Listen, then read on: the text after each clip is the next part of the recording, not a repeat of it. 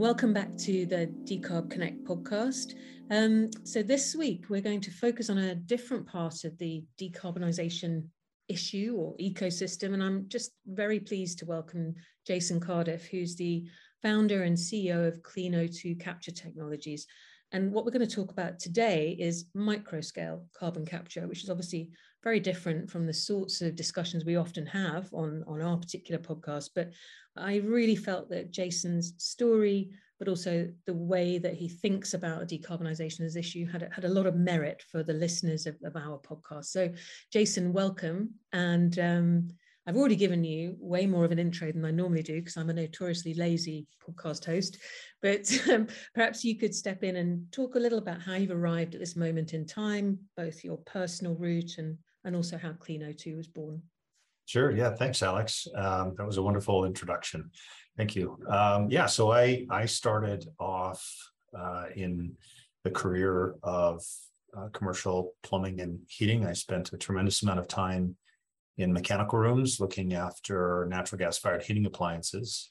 And in 2005, there was a lot of discussions that seemed to be seeping into uh, the very uh, various uh, media outlets that were that were looking at ways to decarbonize our energy infrastructure.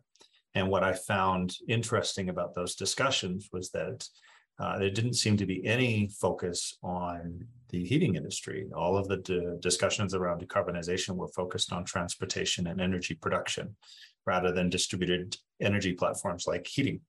So I thought from a career standpoint, I should probably familiarize myself with with this because it seemed to be that that's where the world was heading.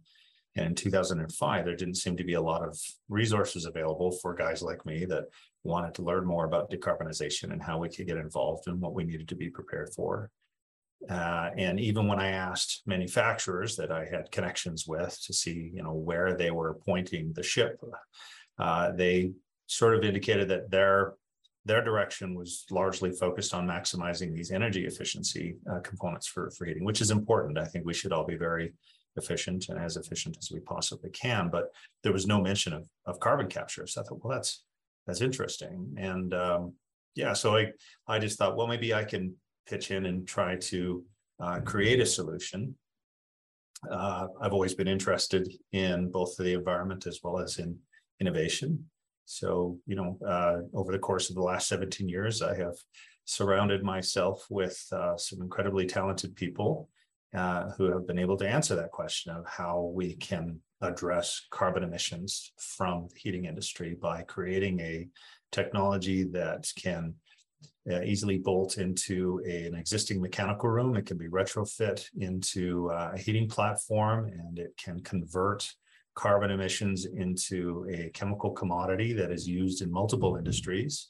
And that industry uh, can then um, engage people with these products. Uh, for example, uh, we make a lot of uh, soap and detergent and personal care products from these recycled, uh, uh, from the recycled carbon.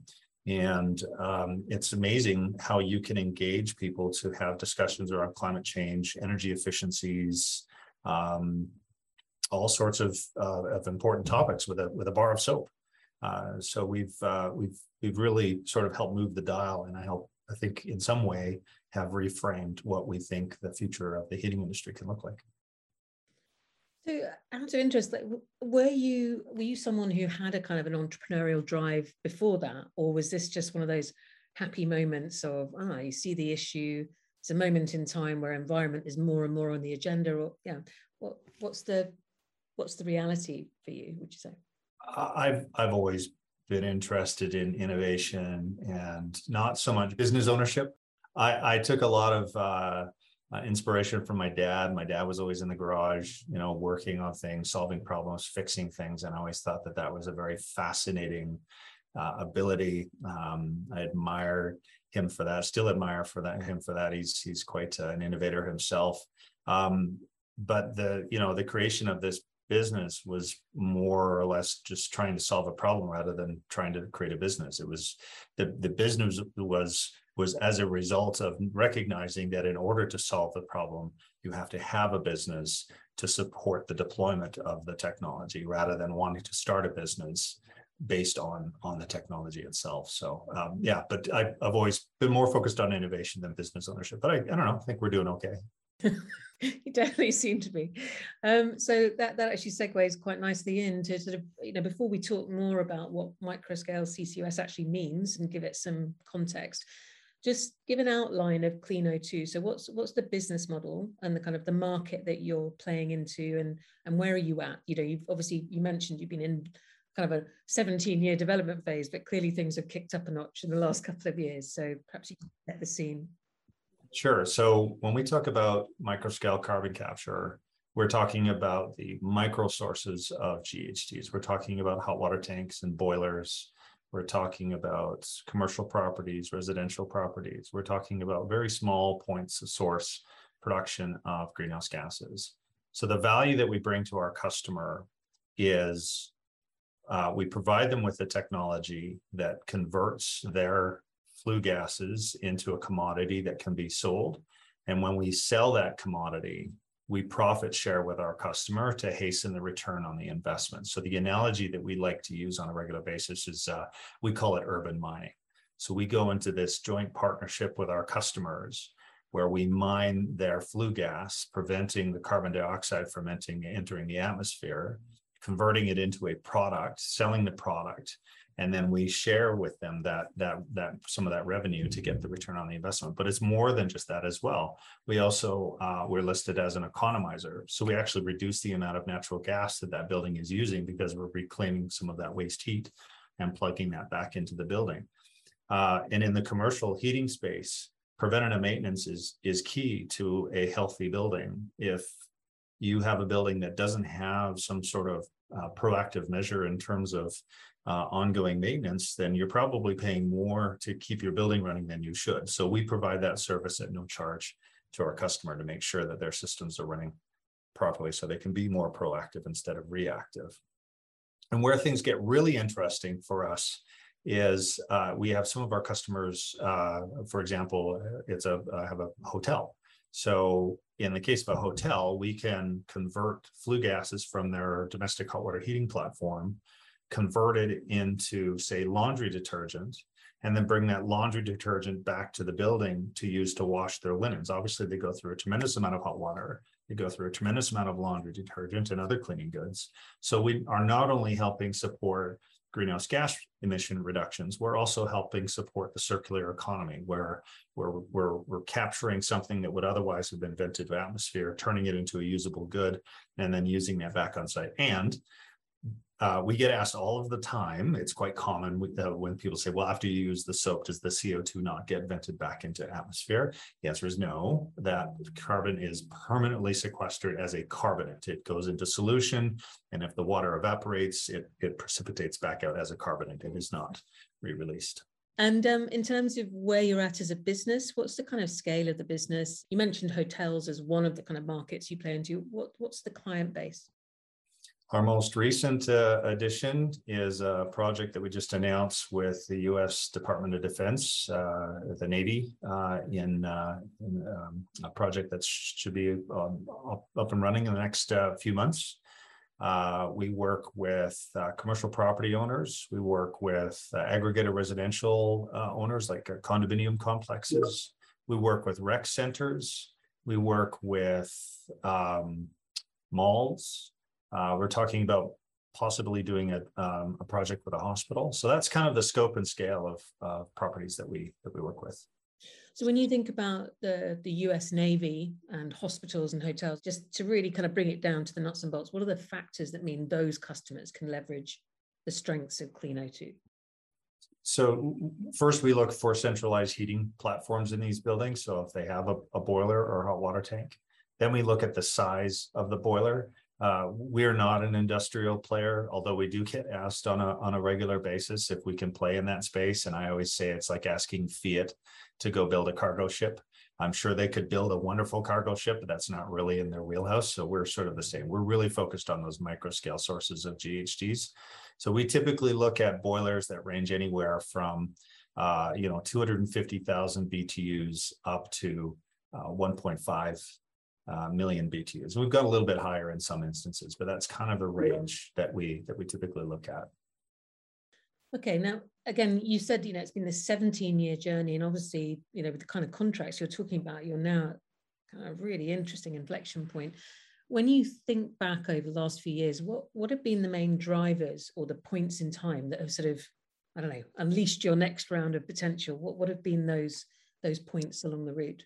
Pivots, yes, we've had a few along the way. So originally, uh, originally the business model was this arbitrage play of commodities. So we thought, okay, well, we spent over 10 years developing this technology. I guess it was probably closer to 12 years by the time we had something really, really um, usable um, before we even started with the business model. So then we started developing the business model. We thought, okay, well, look, we're going to plug in this lower cost commodity into our unit. We're going to pull it out, and then we're just going to sell that to the end user you know the the large scale uh, fertilizer producers or the textile industry or the soap and detergent industry because they're going to want to buy this because it's green and then we're going to sail off into the sunset together and and come away a winner and what we found was uh, not taking into account volumes volumes matter so if you have this little tiny source of ghgs you're not going to produce massive quantities of carbonates but that's what they use so when we went to these industries and said hey we've got this green carbonate that we've produced they sort of looked at us and say nice, how how cute. Call us back when you've got larger volumes. So we thought, okay, well that's that's clearly a problem because it's going to take us a while to get to scale. Uh, so that was that was a problem. So we thought, okay, well, first and foremost, what do we need to do? Well, we need to engage people to have them better understand what it is that we're trying to do. How do we do that? Well, let's create some marketing tools. Well, what is carbonate used in? Well, they use it in bar soap well, why don't we make some bar soap? So we went to my wife and I we went to uh, YouTube University and learned how cold process soaps were made, and we made a few batches, and uh, we shared them with uh, with some of our project partners, the gas utilities that we we're working with, and they loved it. And uh, but I was very clear. I was I was adamant that uh, it was only a marketing tool and it was just meant for show, and we would never sell soap. This was just a silly thing. We were never going to sell soap. And I, I was vocal to everybody. And uh, well, here we are now, you know, 17 later, years later, and we have the capacity of doing over 100,000 units of soap per month. And and clearly we, we're making soap. So uh, that was a, that was, I think that was probably the biggest pivot point uh, for us is recognizing an opportunity within our marketplace to say, well, if the leaders of these industries don't get what we're trying to do, we have to become the leaders ourselves to pave the path to show them. And then eventually, once we've shown sufficient value, we've shown sufficient traction, then we can go back to those other industry leaders and say, look, we've done it. Here's the numbers. It works. Now you can run with it. It's yours here. Merry Christmas. Um, and uh, there's been other pivots along the way uh, like for example, the early technology that we worked with was a was an aqueous processing system. Um, we realized that there's a certain certain amount of hazards associated with uh, with aqueous processors. Um, you you know we start off with a caustic material, and if I spill dry caustic on the floor of a mechanical room, you know yes that's bad, but we can clean it up fairly quickly, and there's very minimal minimal minimal risk to person and property if it's an aqueous processing system and we spill liquid caustic all over the floor, well, now we've damaged the floor. There's no five second rule. You've damaged the floor, or worse, you've hurt somebody. Uh, so we we we sort of said, okay, well, we need to address that because safety is key, absolutely key. We're not going to get very far if we're hurting people or damaging property. So we moved over to to an anhydrous or a dry pack chemical processor, so we can really sort of focus on safety procedures and make sure that we're um, that we're operating properly. But yeah, there's that's kind of the the general sort of pivots and, and moments, aha moments where we said, oh, we we need to alter course. And then before I sort of ask you a broader question about heating and decarbonisation of heating, just give us the, the sense of the team. Like what, what's the size of the team that you have at the moment? I know later in the conversation we're going to talk about perhaps what's next, but what, what's the scale right now? Uh, we're 23 staff and uh, we're spread pretty thin uh, because we are scaling uh, as we are operating in three different countries. Uh, uh looking to come to, to the UK next year. We've got a number of uh, interested parties that are trying to open the door for us to get us over into that neck of the woods, which is very exciting because of the uh, huge efforts to decarbonize this, you know, the heating industry. Um, yeah, so I, I I suspect if you asked me in another six months, that number would be very different. Okay, well, we'll um, we'll talk a little bit more about those kind of growth plans towards the end. But when you and I met and sort of had a chat about this uh, episode, one of the things that you, I guess, were kind of quite, you know, you did stress with me is that you understand, or that you're definitely very well aware that you're one element of the wider challenge of how do we decarbonize heat. So, so let's take a look at that macro view because I think you have a really interesting perspective on it, given your original background as well as this scale up that you're developing now. What's what is your perspective on what is it going to take to decarbonize the heating industry quite widely? And, and then we'll maybe have a, a look specifically at, at buildings and things like that. But what, what's your perspective on that? Well, education is is really key here. Uh, I think in the media, when we talk about decarbonization, specifically in the heating industry, we tend to look at this point sources of GHGs. We look at the boilers, and we look at the and we look at the the gas water heaters, and we look at all of those those products that are generating the GHGs. But almost never do I hear anybody talking about the envelope of the building that they're in. And really, at the end of the day, if you're not willing to look at the building holistically, look at the thing that's generating the GHGs, but then also look at the envelope. Do you have a two by four stud exterior stud wall? Do you have leaky windows? Do you have poor in, uh, insulation in your attic? If the envelope is not high efficiency, then it really doesn't matter what you're putting in as your heat source as much because you're you're having to expend so much energy to keep that building warm during the winter months that you've you've kind of missed the point. So I think one of the things that we all need to to to be aware of is to educate ourselves on what does it mean holistically to decarbonize these platforms, specifically in the retrofit industry.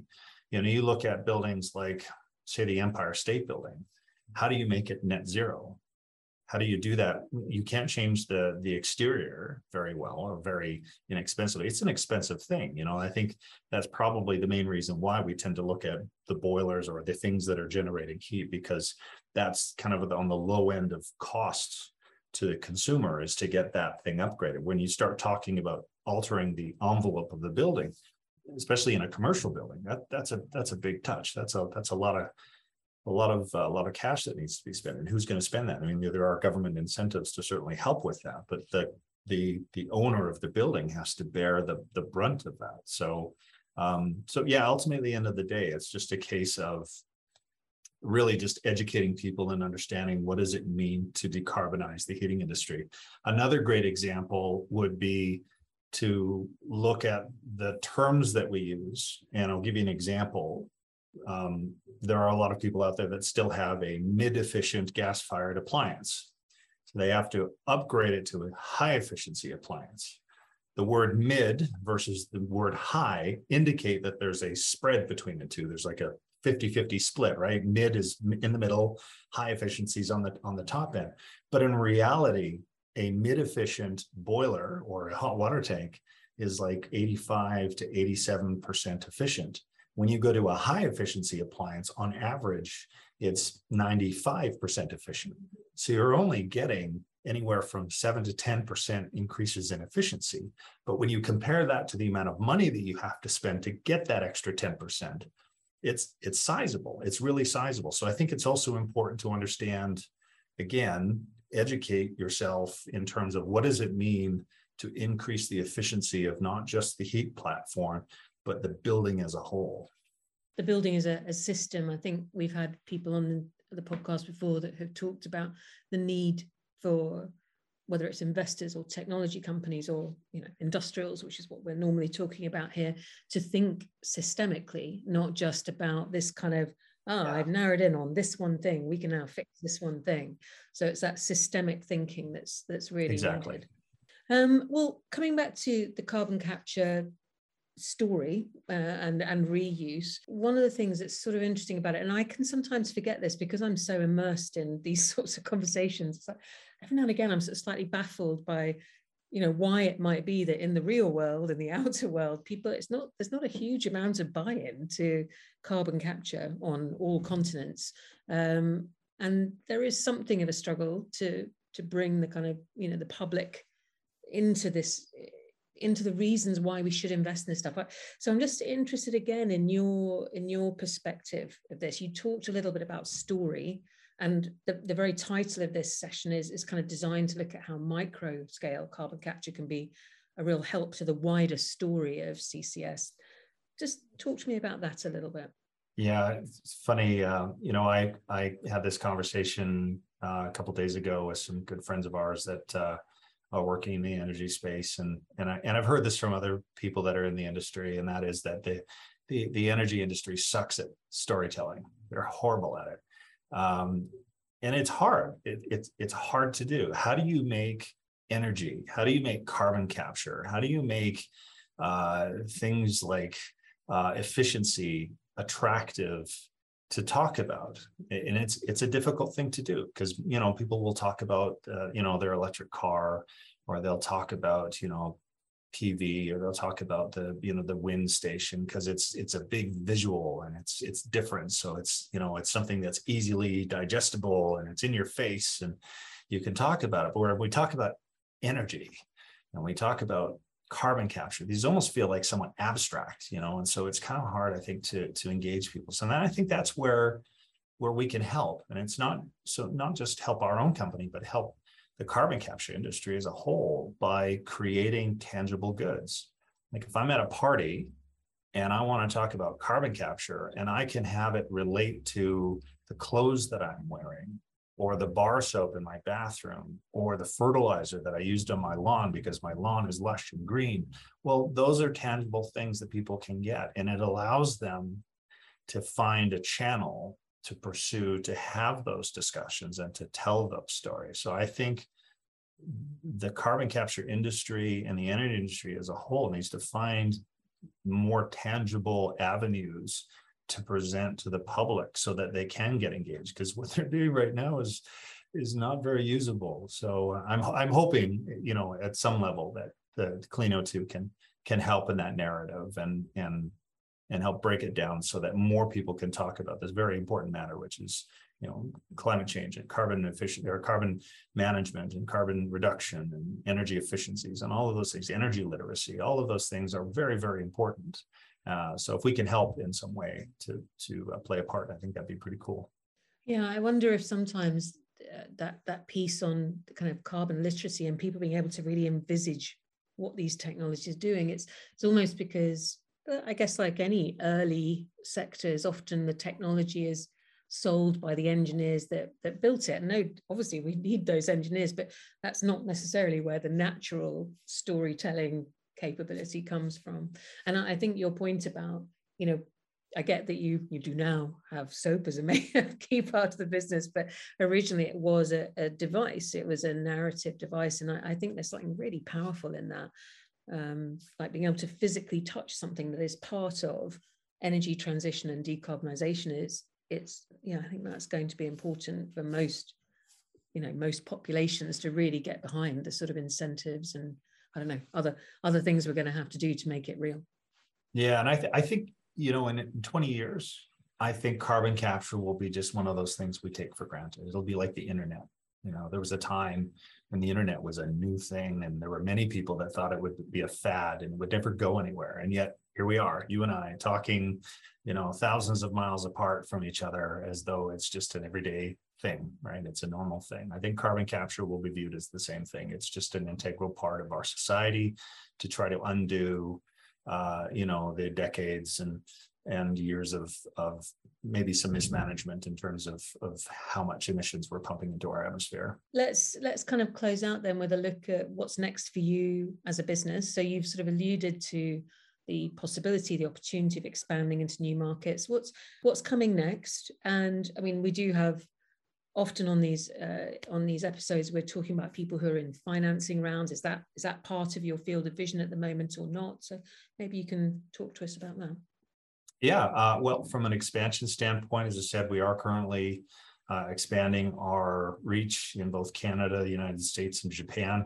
Uh, we have project partners in the uk and eu and australia that we're hoping to expand out into in 2023 uh, our goal from a tech standpoint, we've been able to hit an independent uh, mark of, of carbon reduction per mechanical room around 20 to 30 percent.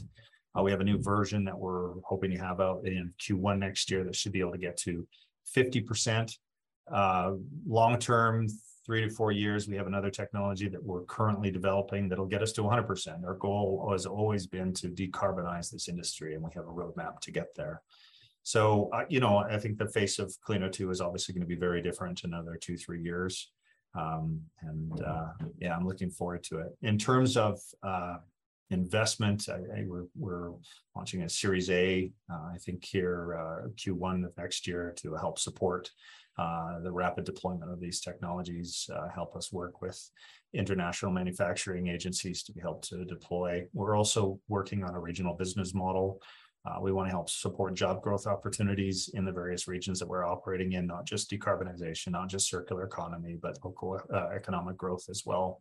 Um, and those things take money and they take time. So um, that's largely what our Series A will be used towards is, is for the projects uh, abroad.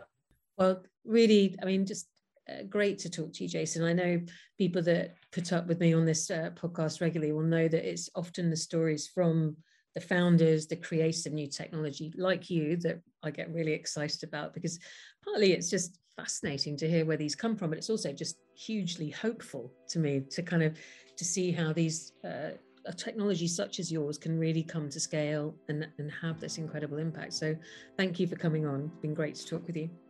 Yeah, thanks for having me. Many thanks for listening to the Decarb Connect podcast. We work with clients across the industrial sectors, specifically those who are tasked with decarbonising the most energy intensive products and materials that we use every day. If you have an interest in uh, learning more about either our members network, our reports, or our event series, do get in touch with us at decarbconnect.com or if you'd like to take part in the podcast, email me, alex at ac at decarbconnect.com. Thanks for listening.